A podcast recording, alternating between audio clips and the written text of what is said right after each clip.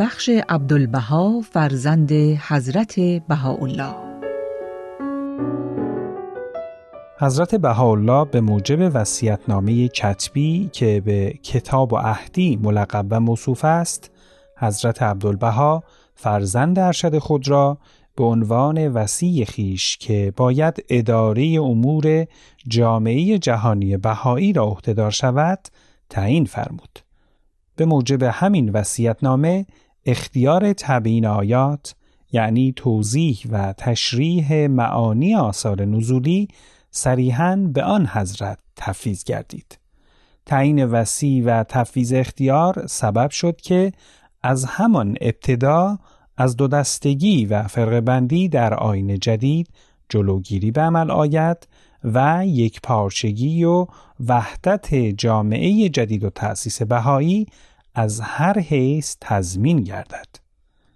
تعیین مرکز عهد به موجب وسیعتنامه کتبی و گرفتن چنین عهد محکم و متینی از پیروان یک آین به نحوی که در دیانت بهایی پیشبینی و اعمال گردیده در هیچ عهد و عصری سابقه نداشته و در تاریخ ادیان الهی بینظیر و منحصر به فرد است.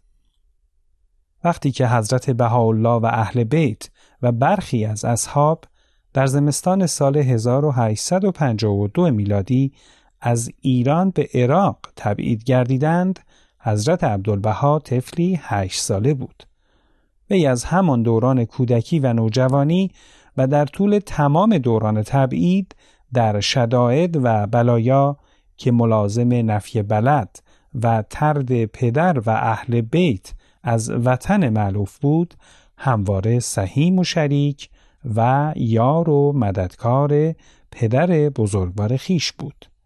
بسیار کسان مایل به ملاقات با حضرت بهاءالله بودند و نظر آن حضرت را در زمینه های مختلف خواستار می شدند.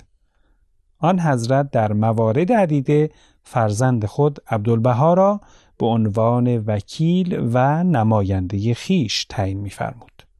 این بود که حضرتش به نمایندگی از جانب پدر طالبین ملاقات را به حضور میپذیرفت و در نهایت محبت با ایشان رفتار می نمود و به پرسش های آنان پاسخ می‌داد.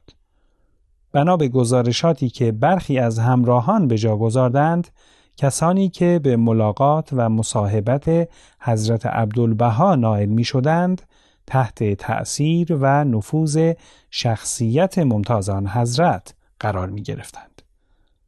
اهالی عکا نهایت احترام را برای حضرت عبدالبها قائل بودند و در حیرت که چگونه حضرتش بیدرنگ به کمک بینوایان و ملاقات بیماران می شتافت و پدری مهربان برای فقرا و بیکسان آن شهر بود.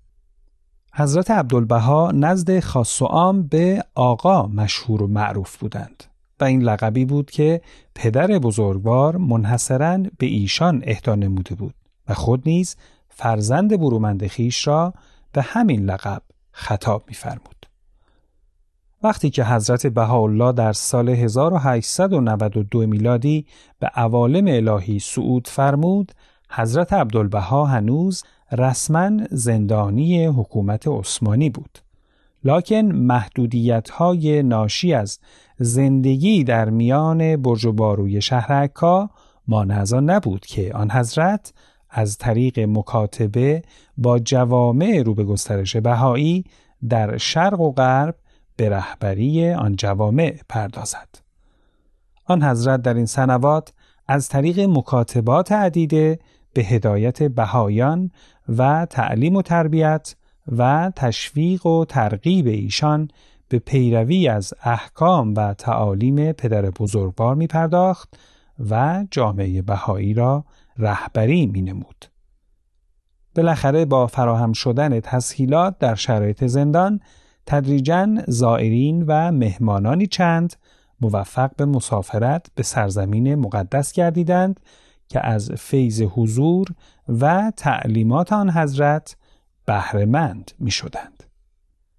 بالاخره در اثر انقلاب جوانان ترک در سال 1908 میلادی و ابلاغ عفو عمومی حضرت عبدالبها نیز از زندان آزاد گردید. این بود که در بین سالهای 1911 تا 1913 اقدام به دو سفر به سرزمین های غرب نمود. آن حضرت در این سفرها از کشورهای بریتانیای کبیر، فرانسه، ممالک متحده آمریکا، کانادا، آلمان، مجارستان و اتریش بازدید به عمل آورد. حضرت عبدالبها در سال 1921 میلادی در سن 77 سالگی به عوالم الهی صعود نمود. حضرت عبدالبها مثل اعلای دیانت بهایی به شمار می روند. ایشان از نقطه نظر خضوع، خشوع، انقطاع، عشق و خدمت به هم نوع سرمشق بهایان جهانند. حیات و خدمات حضرت عبدالبها الهام بخش بسیاری از مردم است.